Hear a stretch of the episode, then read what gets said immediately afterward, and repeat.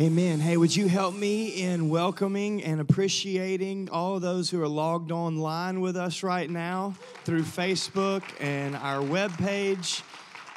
I count them as a campus every week. And just so you know, I know that like, man, I only come to second service or only come to first service. I'd encourage you just kind of mix it up as you as you feel led of the Lord. This just this week, last week in uh, in just one service, we had close to 200 people, and then in the second service, you add another close to 100 people. In the middle of the summer, what's supposed to be the dog days, right now we're running just about as strong as we ran all year long at almost 300 people every week. And you guys are here and you're faithful and I just want to give the Lord praise for not only what He's doing, but what He's going to do, and the fact that you are here and you're faithful. Hey, listen, I have a, a, a, a, special treat for you today in a South African apostle and prophet. I believe personally, he doesn't claim this office, but I believe an evangelist. I have. Uh, heard him about nine years ago at Broadmoor Assembly of God in Shreveport when I was just a young guy.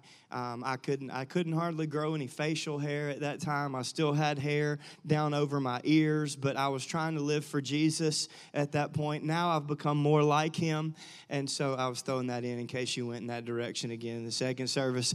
Um, Pastor Andre was at, at, at, Broadmoor Assembly with us, and you know I've seen a lot of people uh, minister in the Word, and I've seen a lot of people be excited about the Word. But there was a way that Pastor Andre at in my early 20s drew my attention and he told a story and this is my best south african accent that i have but of a ghost that was walking across the water. And it wasn't really a ghost. What they thought was a ghost was actually jesus. And i remember this word that he spoke that morning over nine years ago that if we would just keep our eyes on jesus in the midst of our storm that he would never lead us astray and he would take us to every place that he wants us to go Pastor Andre then began to prophesy over people in the church things that there was no way he could have known. The Lord, the, the Lord has anointed this man for such a time as this and these last days, and it is our privilege to have him with us today. Would you please help make him welcome, Pastor Andre? Come bring us the word. Thank you, brother. Praise the Lord. It's good to be here in Eunice, in the middle of nowhere. And uh, this is Louisiana. I, um, it's great. It's a great honor to be here. You have a great young pastor and his wife, and um, you are very blessed. That's the best response I could get out of your people for you. So, hope you can work with that. Praise God. Well, we're going to have a great time this morning, uh, church. Before we're going to go into the Word, I brought a few CDs with me, not really much. Um, I don't travel with a lot of products, and I, uh, I really highly recommend every CD that's on that table. Uh, the CDs that we carry with us is normally CDs that we send out to our partners every month. And when we have a few left, we bring it and we sell it to the church. Um, I brought a book with me called Finally God Makes Sense. There's a lot of powerful stuff in this book. It's not a theological book. It's a book will, that will really help you a lot. Finally, God makes sense. How many of you realize God is bigger than your senses? Now, sometimes uh, God did something for me, and I wrote the book Finally God Makes Sense because, and the reason I wrote, call that title is because the Lord has brought a lot of promises together in my own life. I use it like, I, I want to illustrate it like this. When you go to a shop and you buy a, a, a puzzle that has a thousand pieces, what do you buy? You buy the picture on the box. Because you cannot build that puzzle in the shop to see whether every piece is in there. You buy the, you buy the picture. And then six months later, um, if you find out there's five pieces missing out of thousand pieces, will you be disgusted? Some of you will take it back and say, You sold me a picture that is incomplete. But you buy by faith, believing that every piece of the picture on the box will be in the puzzle when you build it. Now, God is the same. When God gives you a dream, a vision, a promise, He gives you a picture. of what your future look like or He give you a glimpse of what's coming. Now, I can say much more about this in a school setting uh, if I teach you on how the prophetic works and how do you see things. And the reason I wrote this book is because all the pieces of my own life came together. Um, and uh, chapter three is a chapter that I called When Dirt Makes Sense. Dirt. How many of you realize that you cannot have a rose garden without dirt? You cannot have a tree in your yard without dirt. Come on. You even need dirt to build a house on. You celebrate your beautiful house, have another look at the dirt and celebrate the dirt. Why am I saying this? Because even dirt in your life will make sense.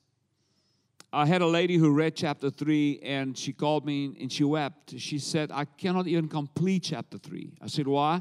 She said, It's like a movie of my own life. Um, and, church, um, sometimes it is the things in your life that that hurt you the most, the challenges and the difficulties that becomes the breeding ground of your rose garden. And uh, you will find that in chapter 3. You will find a lot of personal stories in here. This is really going to bless you. In this book, I wrote about a very ugly woman and a very beautiful woman as well, and it all came out of the Bible. Can you believe it? You need to get that one. Um, and uh, so, help yourself $15 for that book. Uh, CDs is 5 and um, I hope you find something there that will suit you. I want you to turn with me to First Peter chapter 2. Tonight, tomorrow night, we're gonna we're gonna share a lot of um, great things with you. I am in two minds on what I'm gonna preach on tonight, tomorrow night, but we could go into the book of Acts. I'm not sure. But this morning, I want to share a word with you that's gonna sound like I'm your pastor. But I'm not really your pastor. Um, I was I was in a church um, not well about a year and a half, two years ago, and um, I had a minister along the same lines. And this church is eleven thousand people, and they grew with two thousand people in one year. And they said, "We've got a problem. How do you make how do you make thirteen thousand people a flock? How do you make them a flock? How do you how do you bring everybody to the to the point where they realize they are part of a local church?" We are here in a local church. This is God's design. The local church is God's dream. And um, sometimes, well, in America, I've found people have two and three churches. That's, that's unhealthy. Um, you must belong to a local it's a god it's a godly it's a godly institution almost i want to say so you're going to hear a few things about that this morning now first peter chapter 2 and let me just start right away it says in verse 1, uh, verse 5, you also are living stones being built up in a spiritual house. I just want to start with that one phrase. I want to talk to you about living stones in a shepherd's house. Now, it's going to sound kind of deep and kind of confusing, but I promise you, it's going to get better and better as we go towards 12:30 or 2 o'clock. And um, no, towards the end of this whole thing. It says you are living stones being built up. It doesn't say you are living stones, period.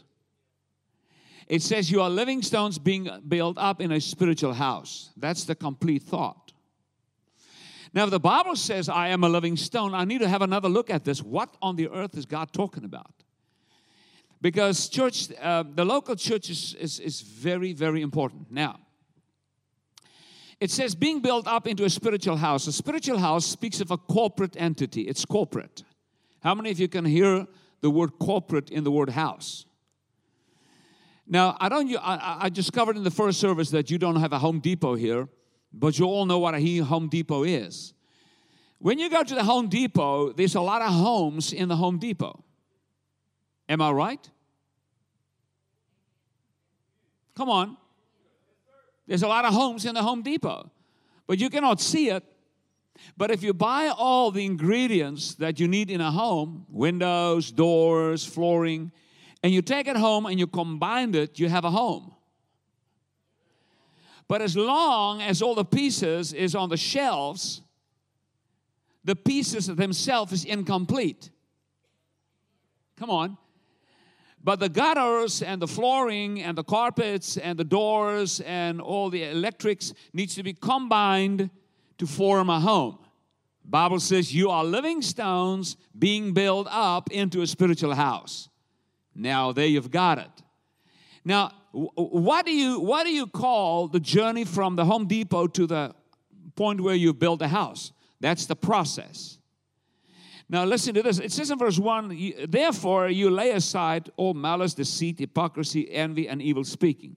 How many of you want, want to agree that we, we all have laid aside things in our lives to this point? Come on, admit that you were not as good as you thought you were. We all laid aside. Amen? Now, let me just warn you. I have humor, and my humor is not saved yet. So I hope you can work with my humor this morning. Amen? Have you ever met people that has no humor? Wow. Have you ever tried humor on people that's not, that does not understand humor? It's a bad experience. Well, I hope this is not a bad experience, church, for me because my humor is going to come out and I hope you can deal with it. Amen? Please be gracious. So it says in verse 1, we all laid aside. Verse 2 says, as newborn babes, we desire the pure milk of the word. Verse 3 says, Indeed, you have all tasted that the Lord is gracious. Verse 4 says, We were coming to him as a living stone. That's the process. So, the process to become a living stone in a local church, we need to lay aside newborn babes, tasted grace, coming to him. Verse 5 and 6, you will read about the chief cornerstone. Who is the chief cornerstone? The chief cornerstone is Jesus. How many of you realize that what makes the living stone so significant is the fact that we all sense there's another stone in this house, it's the chief cornerstone. Jesus is the cornerstone that keeps us all together. Now, I don't want to preach about homes built with stones and, and, and go deeper than that. Now, in verse 25, it says, For you were like sheep going astray. How many of you realize that is a gift that any sheep has? Go astray. When you have a hundred sheep, and you're going to leave them in the morning, you don't need to say to them, Now, please do me a favor, just go astray. You don't need to say that because sheep will go astray. That's just what they do. But now the Bible says we were like sheep. So, what am I saying to all of you? We all have the gift to just go astray. If we don't watch ourselves, we will go astray. We all have that weakness in us to do it. Amen. Now it says, For you were like sheep going astray, but you have now returned to the shepherd. Now, the shepherd here is spelled with a capital S. He's talking about the Lord. How many of you realize that sheep is incomplete with a sh- without a shepherd? But a shepherd is not a good shepherd unless he has sheep. So the Bible says, He's the shepherd, we are the sheep. Now, we are here in a local church, you have a shepherd. That's why we have pastors. They have a shepherd's anointing, but they depend on the big shepherd. And, and, and, and we are the sheep. Now, uh, that's not, that's actually a compliment. He says, But you have now returned to the shepherd, the overseer of your souls. Wow. So it's not about the meat and the wool of the sheep, it's about the souls of the sheep. How many of you realize we all have souls? It's, it's about our eternal status. This meeting is all about eternity. Come on. I tell you what, this meeting is all about eternity. There's a lot of places you can go to. That meeting has no eternal uh, uh, uh, value. This meeting is all about eternal value. Now it says, You were like sheep going astray, but now have returned to the shepherd, the overseer of the souls. Question What does verse 25 has to do with the first few verses? Now, the sheep in verse 25 is the living stones in verse 4, 5, and 6. And the and the shepherd in verse 25 is the chief cornerstone in verse 5 and 6. Can you see the link there? Sometimes you read the chapter and you say, I don't understand this. I don't understand how those first few verses. What does that have to do verse verse 25? It's almost like the chapter end verse with verse 25. There's a link between the two. I want to talk to you about living stones in a shepherd's house. Now, remember, the Bible does not say bricks in a shepherd's house, He says living stones. Uh, why not bricks? Bricks is a man made idea. When, when, when Israel were put into slavery, they had to make bricks. Bricks is square, it all has the same size, it's boring. It comes out of a machine, it's man made. God never compare us with man-made ideas. God compares us with stones. You will not find a single stone in the world that is exactly the same size. Not a single one in the world. That's why we are all human beings. I can immediately say these are human beings. I don't see any dogs and cats here. I just see human beings, living stone. You see, animals were not made in the image of God. Genesis 1:26 says, and I'm already saying things that I didn't say in the first service. He says, "Let us make man in our image." So we were made in the image of God. Your animal and your dog does not look like God. Sorry to tell you. And your animal does not need a shepherd. He just needs a boss, but not a shepherd. But you have a soul. You need a shepherd because the animal has not eternal life. Sorry to tell you, you're not going to see a little poodle in heaven one day because he does not have a soul. Oh my goodness. But you have a soul. That's why your dog just needs an owner, but you needs a shepherd. Man, I'm saying things I haven't said in the first service. I don't have really have notes, so I hope you can work with that. Don't be uh, feel offended. You're actually getting more in the second service than what you would have got in the first service. Amen. That's a good sign. So um, I want to talk to you about living stones in a shepherd's house. He said, Well, why must I come to a local place like this? And, and you know what, church? is very important that somebody like myself comes in and speak to churches about this. Because sometimes we wonder, well, I can just stay home and I don't really need a pastor and I don't I don't need to belong to a shepherd's house. And no, sir, you need to. You need to be built in as a living stone. You need to be built into a spiritual house. Uh, uh, uh, it doesn't say a living stone, it says living stone being built up into a spiritual house. Now, let's go to First Samuel chapter 16 and 17 and and there's so much revelation here for several chapters that we can stay in this for days. It's really very, very powerful. But I want to talk to you a few things about David, the Old Testament David, who was a shepherd, and David was the man who killed a giant. Um, and David was a man who worked with stones. Now, when you look at First uh, Samuel chapter 17, you will notice that um, it's, it's almost like David did a prophetic manifestation of what First Peter 2 uh, wrote about. It's almost like he repeats in the Old Testament already what the Bible is going to say in First Peter chapter 2, not knowing what First Peter chapter 2 will say. But let me say a few things about David and, and why, so that you will understand why David was the choice and why he was so different than all the other men. Uh, when Saul was the king of Israel, he was a long, tall, and handsome guy, and Saul is a type of the head and shoulder ministry in the church. Now, we still have a lot of head and shoulder ministry in the church today. It's all about impressions, it's all about the camera needs to be on me. That was Saul. Saul was a man who even built himself a monument. Um, he was very full of himself, and God was tired of that. And God said, I want a man that care for my people. I need a shepherd to replace the manager. Come on. I'm tired of people taking care of my people, but they're building themselves monuments. They don't care for the people. That's what that's what God. So God said to Samuel, "Okay, Samuel, you're the prophet. I want you to anoint me a king." And Samuel spoke to Jesse. Jesse is the father of David, and there were eight sons. And Jesse brought seven boys into the room, uh, and you can find that in, in, the previous two chapters. He brought seven boys into the room, and, and, and he said to Samuel, Okay, Samuel, I want you to find a king in the room. And you will notice that Samuel could not prophesy a king.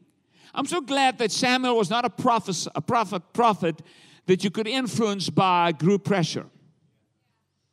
Everybody was in the room and everybody thought he's going to appoint a king. And, and Samuel said, Sorry, Jesse, the king is not in the room. You've got seven good men in the room, but you don't have a king in the room. Seven speaks of perfection. You can have perfection in the room, but you don't have a king in the room. You can have a lot of conferences where there's a lot of good people in the room, but there's not a finger of God is not there. The anointing is not there. The prophetic finger of God is not there. The real voice of God is not there. I can preach on that. That's why I, I personally, I'm very careful. I don't want to go to any kind of meeting anymore. I, I'm conferenced out. I bought all the t-shirts and all the CDs and I'm still lacking. Amen. Buy my books, it's better than other people's. Just I'm just I'm just teasing you. I'm just teasing you. That's my humor. That's my humor. Okay, now, now, now. So um, they brought David into the room. Now, the moment David came into the room, Samuel prophesied and says, That's the king. David was son number eight. Eight speaks of fat, fat speaks of the anointing. The moment David came in, the finger of God became active.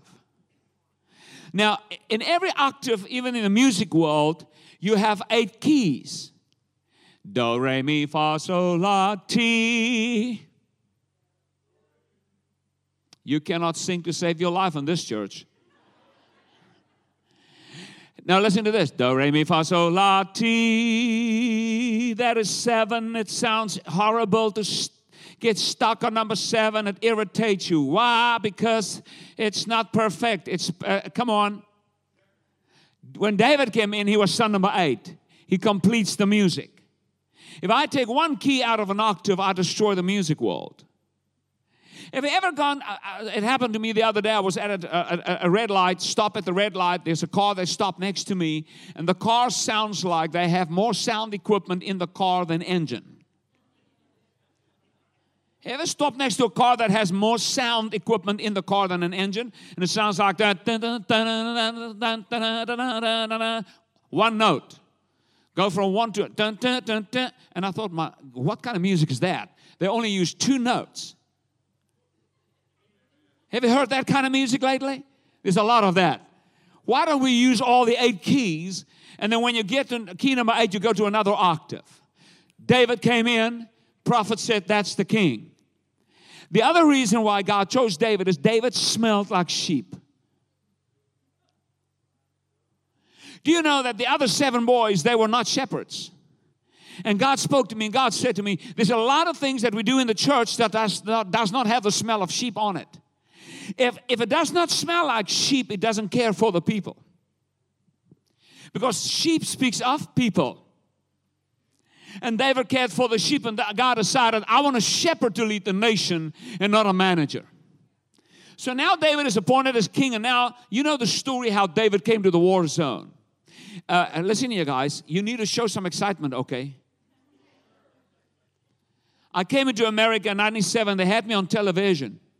Can you believe it? I was on television and they had an interview with me, and every time I said something good, man, they cheered. They clapped hands, they celebrated, they whistled. And after about three minutes, I thought to myself, I know the guy that's interviewing me, but I want I would like to see where's this crowd that just shout. I mean, they cheered. And then I found out there's no crowd, but he had a tape.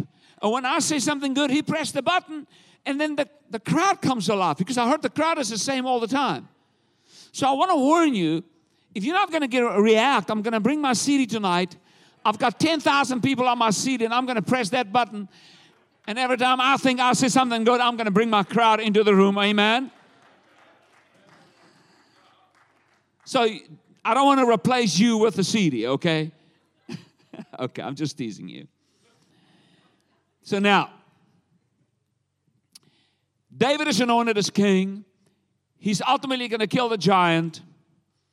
His, brother, his mother, his dad said to him, I want you to take bread and cheese to your brothers in the war zone.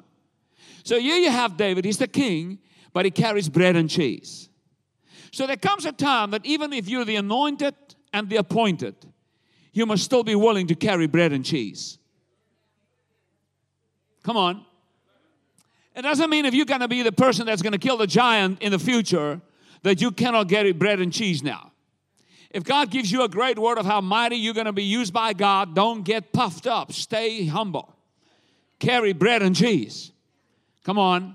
Don't, sh- don't play me your, pro- your prophetic word every day. Show me your bread and cheese.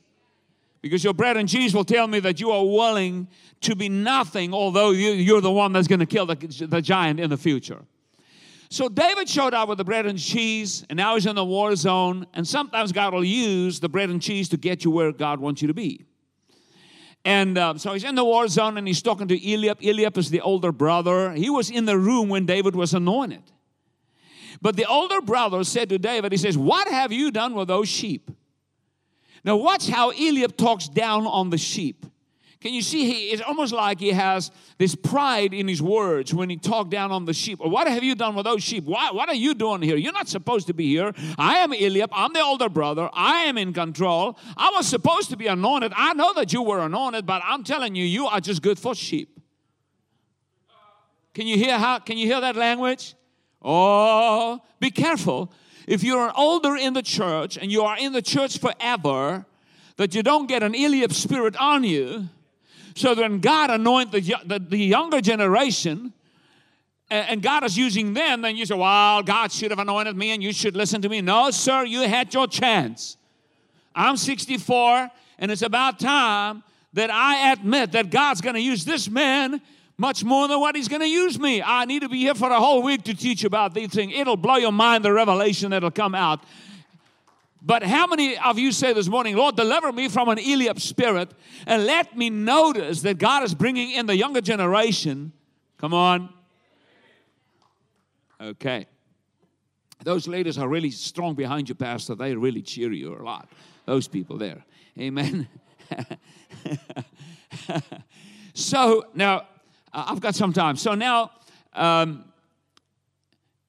David spoke to Eliab and then he spoke to Saul. And you know the story how Saul said to him, Hey, you need to put on this garment and you need to put a helmet around your head, a helmet, oh man, cover your mind, cover, your thinking, your helmet. Oh, there's a lot of helmet ministries in the church today. It's all about how they can think up a uh, pre plan and fabricate a plan up here. And then when they install it in the church, it's all bricks. It's just brick man made ideas. Oh my goodness. There's a lot of man made ideas that comes out of the mind, the helmet helmet of the church that was never meant by God. Okay, I will not go deeper there either because you only have 29 minutes left and then I need to get you out of here.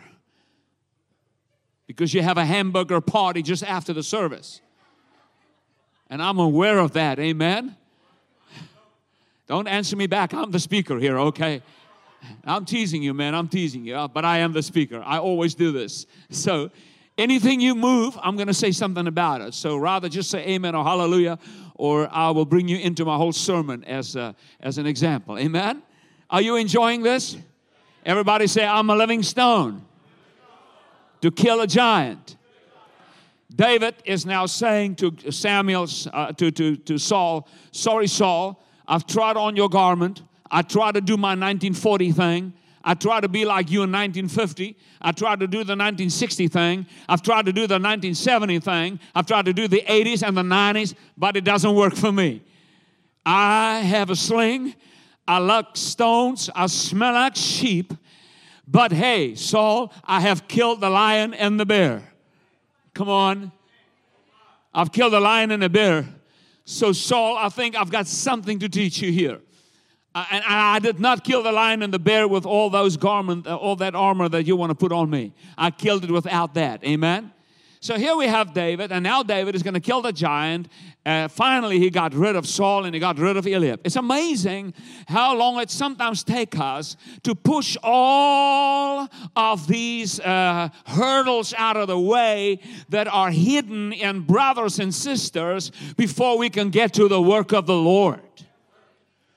Help us, Lord, that we will not be Sauls and Eliabs that hinder the Davids that come in and they cannot do the work of the Lord because we want to put our ideas on them. Oh, my goodness. I hope I'm not dancing on holy toes, but that's what I normally do well. Oh, my goodness. That's one of my ministry traits.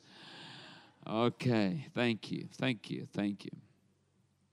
Verse 40 chapter 17, verse 40, David.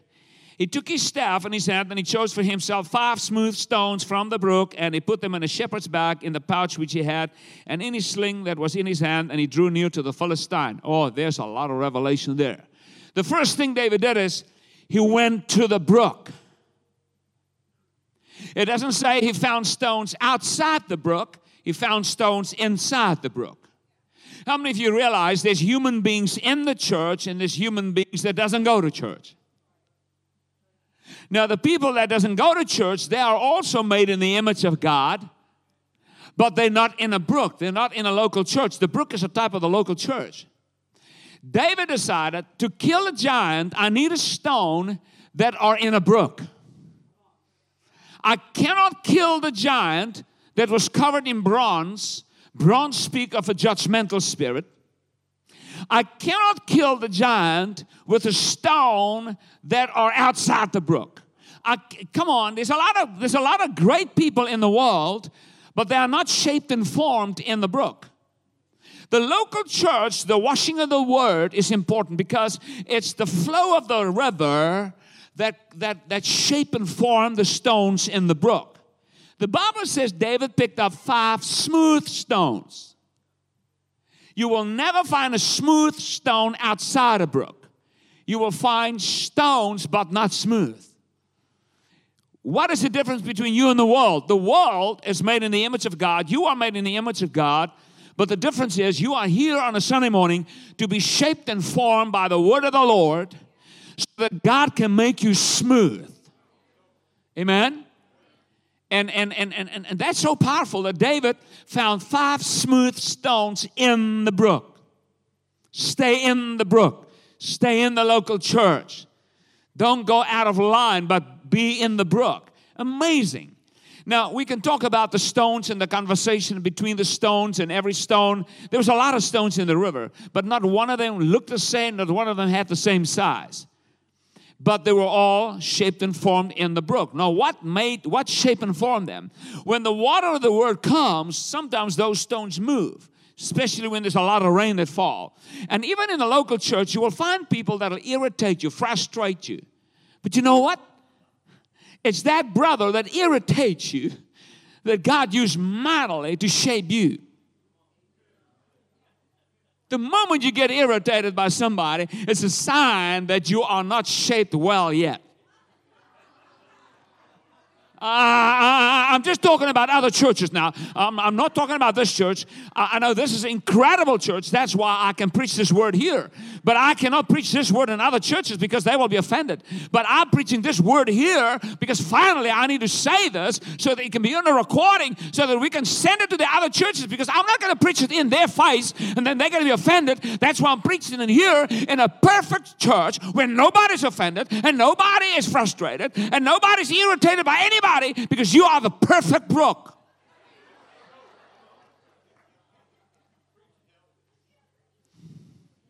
I've got you. And you even laugh about it. And you even like it. You know, pastors, they come to me, they say, You say things to my people, if I say it, they'll fire me. You say it, they love you. Then I say to the pastor, Well, then don't say it. Bring me in. I'll say it.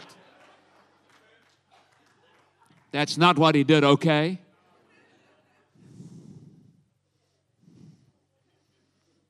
Come on, you Eliabs. Don't call him him afterwards and say, Oh, why did you bring this guy here? Because he offended me. Oh, really? You are the guy that needs to be shaped and formed.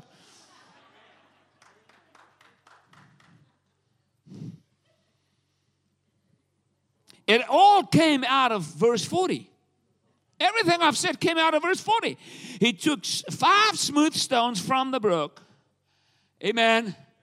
One stone said to the other stone, Oh man, I've got the latest news. Other stone said to them, What news? Other stone said, You will not believe me. I just got the news. What news? David, David, Which David? Oh, the one that killed the lion and the bear? Oh, the other stone said, You will not believe me. I believe he's coming to our brook and he's going to pick up five stones to kill the giant. I can hear a small little stone say, Man, I'm stuck in this church now for 49 years, nine months, and two days. And I believe there's almost nothing left of me. And I believe that he's going to pick me up because I believe my time has come that I'm going to kill a giant. Why are you in a local church? Because God wants to shape and form you for a pickup day when God will use you mightily to kill somebody. Not real sin. Please. I need to say it that it's on the CD. We're talking about the giant, the enemy, sickness, diseases, curses. You remember what? Okay, now, so he pick up five stones, and what does he do? He put them in a shepherd's bag. Everybody say shepherd's bag. How many of you realize Eliab never had a shepherd's bag? Saul never had a shepherd's bag because they were not shepherds. And, and I look forward, if I ever have a church, and I will not have a church, I'm too old now, but if I if I had a church, my church's name would have been the Shepherd's Bag Church. Yeah, I know you're not excited because you don't think much of it, but I think it's a great idea. It's right there. I've never seen a church without, oh, Shepherd's Bag. I'm talking about the great shepherd of heaven and earth. I mean, come on. When the great shepherd comes and pick me up, you need to remove this. I'm going to fall over this thing here. It's now the second time, and I need to. This is a small little place for a big South African. I can hardly stretch my legs here. Amen. Build a new church. I've got, I believe you have property. Build a new church. Amen. Make it wider. Amen. Thank you, Jesus. I'm just giving you the board some ideas. And don't do green again, it's green.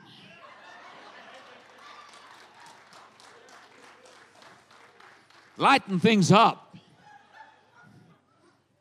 I saw a lot of green when I came in yesterday, and there's a lot of crawfish that hides in the green here in Louisiana. And I just said to my wife, let's just move on quickly. Hallelujah. I don't want no crawfish on me. Amen. I'm just teasing you, but I don't eat it. Okay, it's not in here. Crawfish is not in here. You will never find crawfish in the Bible. It's not, it's nowhere. So don't eat it. So five stones from the brook, and they put them put them in a shepherd's bag. And now watch this. Now, now, now go now, David, take the stones, put them in the bag, and now he's on his way to Goliath. He's gonna kill the giant. You see, church, there's a lot of people that have committee meetings about the giant, but they never kill the giant. Amazing. God used a shepherd to kill the giant. He didn't use a prophet, apostle, evangelist, he used a shepherd. And sometimes we put the emphasis on we need to get a prophet, we need to get an evangelist, and we need to get a so and so. No, God says, do it from the local brook, do it from the local church, and let the shepherd's anointing release stones from the local church that'll take out the local giant. The giant over America is not your responsibility. Your first responsibility is Eunice. Your first responsibility is the strong man in Eunice. And then when God combines certain churches, then we shift our responsibility to the regional uh, strong man and then the national strong man. And there's a lot of giants in America today. There's a lot of giants covered with bronze, which speaks of a judgmental spirit. I read an, a, a, comment the other day. A man filled with a man covered in bronze. This is a, a commentary. I, I, don't know where I've read it, but it says a man co- covered in bronze. It's uh, with a judgmental spirit. Is like a man that has a gun in his hand and he will just go rampant. And when I read it, I said to myself, "That's the problem in America." We have people that are judgmental and think they can just take everything in their hand and just destroy people. In the meantime, that is a judgmental spirit. I've read it. And Goliath was covered in bronze, he had a judgmental spirit. A judgmental spirit will kill you. But the shepherd, the local church that David decided, if I can kill a lion and a bear, I'm going to kill you. And he stood in front of Goliath, and I want to I just want to show you a few things here, and, and, then it's it. So the first thing is he came to Goliath, and then uh, Goliath said in verse 43, he said to David, Am I a dog that you come to me with sticks? And Philistine cursed David by his God. So now the first thing he says, Am I a, am I a dog? Am I a dog? I mean, hey, come on, you little man. Do, do I look like a dog? You see, church, Goliath now has a self image problem. Because he says, You come to me with sticks. The first thing that caught Goliath off guard is David did not approach him like everybody else. David approached him completely different. David did not dress up to make an impression. David decided, I'm going to come in simplicity, but I'm going to catch him off guard with a living stone. My name is David. I'm a shepherd. I work with stones. I don't work with bricks, man made ideas. I'm going to kill him with a God idea, not a man made idea. I'm going to kill him with a, a God idea, not a man made program. Come on. There's a lot of preaching material right there, a lot of revelation knowledge. And uh, so he said, Am I a dog that you come to me? And, and, and the Philistine said to David, He says, Today I'm going to feed your body to the birds of the air. So now he's trying to be prophetic. He said to him, I'm going to kill you today and I'm going to feed your body to the birds of the air. That was just blowing hot air because that's not going to happen. Never allow the hot air of Satan to threaten you. Verse 45 Then David said to the Philistine, You come to me with a sword and a spear. Because you, you will notice that Goliath identified the weapons of David. Now, David identified the weapons of Goliath. And, and, he, and he said to Goliath, He says, You come to me, you come to me with a sword and a spear and with a javelin. But then now watch what David says. David says, Wait, I come to you in the name of the Lord of hosts so now David bring in the name of the Lord. So what David is actually saying is, Sir, you probably noticed my little bag. It's called a shepherd's bag. And sir, I heard you said something about my sticks. But sir, be careful, I also have a sling. And sir, although my sling does not impress you, what I'm going to do is I've got five sizes of stones in my bag. They all came out of a local brook. They all came out of a local church. They are not significant. They are shaped and formed, and some of them are real small. But one of them has the exact size of the opening that sits in front of your head. And what you don't know, sir, the size of your opening in front of your head is already in my bag. And when I put that stone in my sling and I put the name of the Lord behind the living stone, I'm going to kill you. Now, do you remember in 1 Peter 2, we spoke about the living stones and the chief cornerstone. So, what David is actually saying is, I'm going to kill you with a living stone that come out of a brook. But the reason I say to you, I come to you in the name of the Lord of hosts, is because that is the chief cornerstone in First Peter chapter 2. So before I release the living stone, I must prophesy that the chief cornerstone behind the living stone will actually be the stone that'll bring you down. What makes all of us so significant is because of the chief cornerstone, Jesus Christ, in our hearts, that we become a, a force that the devil needs to be reckoned with. Everybody say, Brook, bag, sling, swing, forehead. You say, well, what is that? That's what you call the process. Everybody say, lay aside newborn babes, tasted the grace coming to him. That's First Peter chapter 2. That's the process. Everybody say, brook, bag, sling, swing, forehead. I remember the days when I grew up, and I grew up in Pentecost. Naomi and I, we met one another. We are from two neighboring churches. And I remember I was probably 17, 18 years old, and I was in a camp, and the Lord called me. I, I, I, I know exactly the spot where God called me. And uh, And then many, many years followed, and I was in a local church. And the one pastor said to me those days when I was 18, 19, I said to him, I am called. The Lord has called me. And you know what he said to me? He said to me, Oh, Andre, the Lord called me, and I built about 10 churches before I went into the ministry. And he gave me a whole description of how long it took him before he stepped into the ministry. And I was 18 years old, and I said to him, Pastor, Jesus is coming back. And I didn't say this to him, and I thought to myself, man, he took a long time. I'm not going to take that long. I'm 19 years old, and we're going to do something for God. And you know what? It took me 10 years later, I went into the ministry. And then when I went into the ministry, I said to myself, Oh, I remember what he told me. My goodness, that old man was not wrong. He was right. And then the prophets came and the prophets said, Oh, you're gonna you're gonna travel the world and your name will get known in America and you're gonna go to America and you're gonna speak English. That was in 1981. Now it is 2017. And now I'm flying 120 flights a year. I'm on my way to Hong Kong next month, and then Sweden, and then South Africa.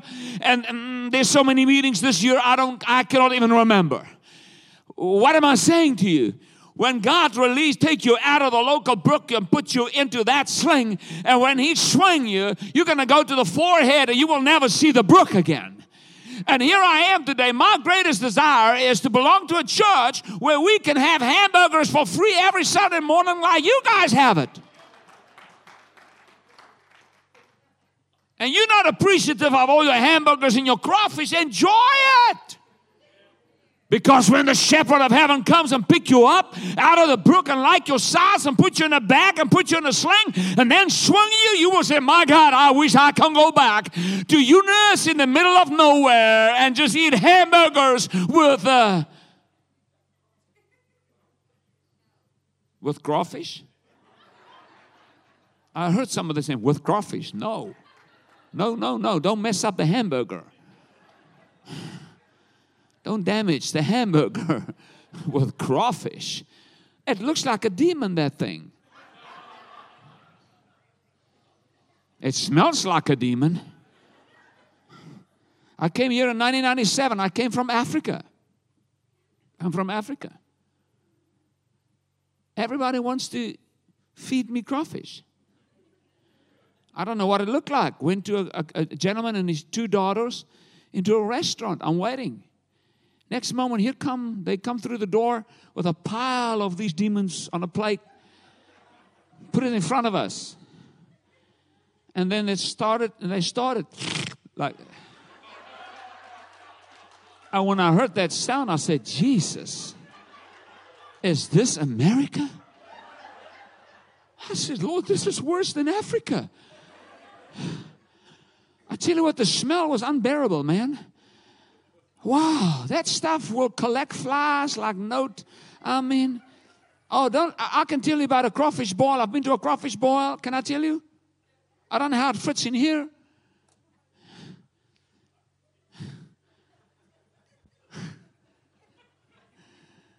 I need to tell you. We've got some time. I went to a crawfish boil.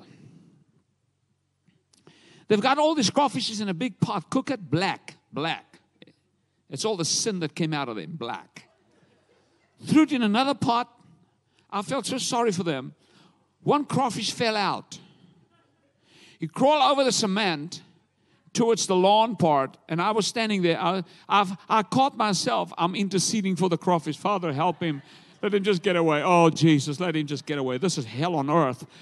And he got away. That day I discovered I've got a powerful prayer.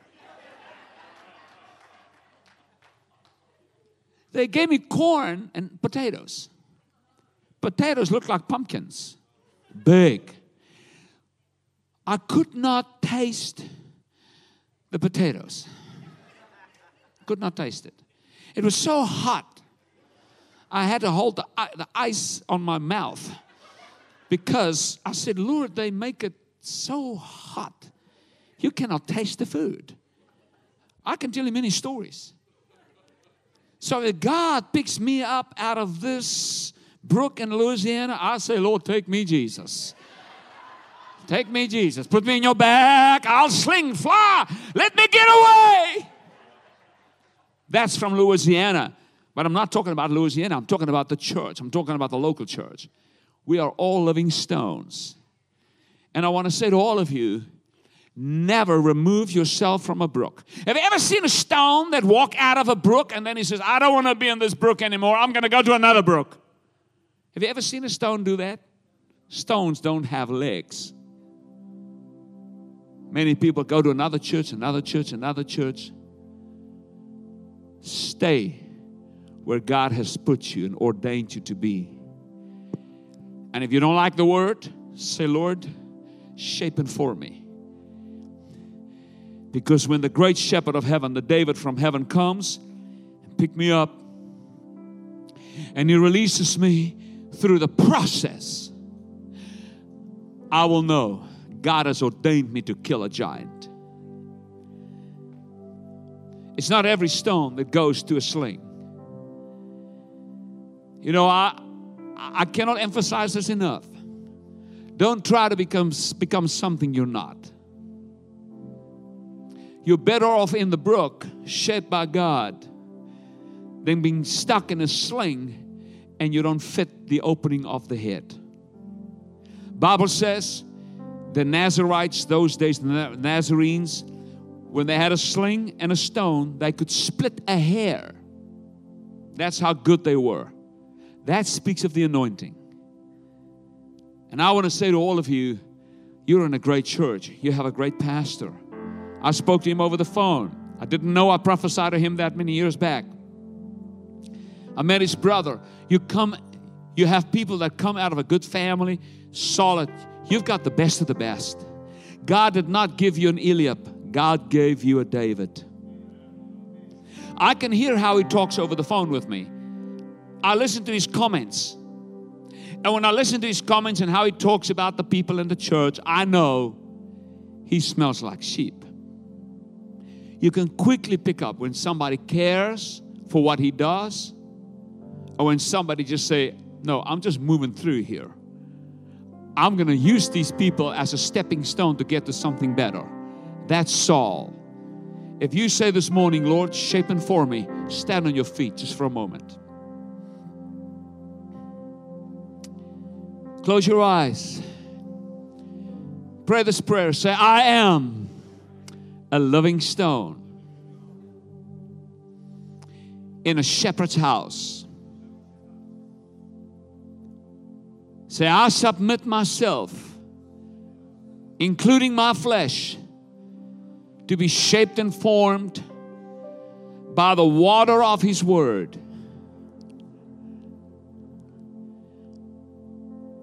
And at the right time, my shepherd will use me where he sees fit. Say, I belong to a church, a brook from which God will pick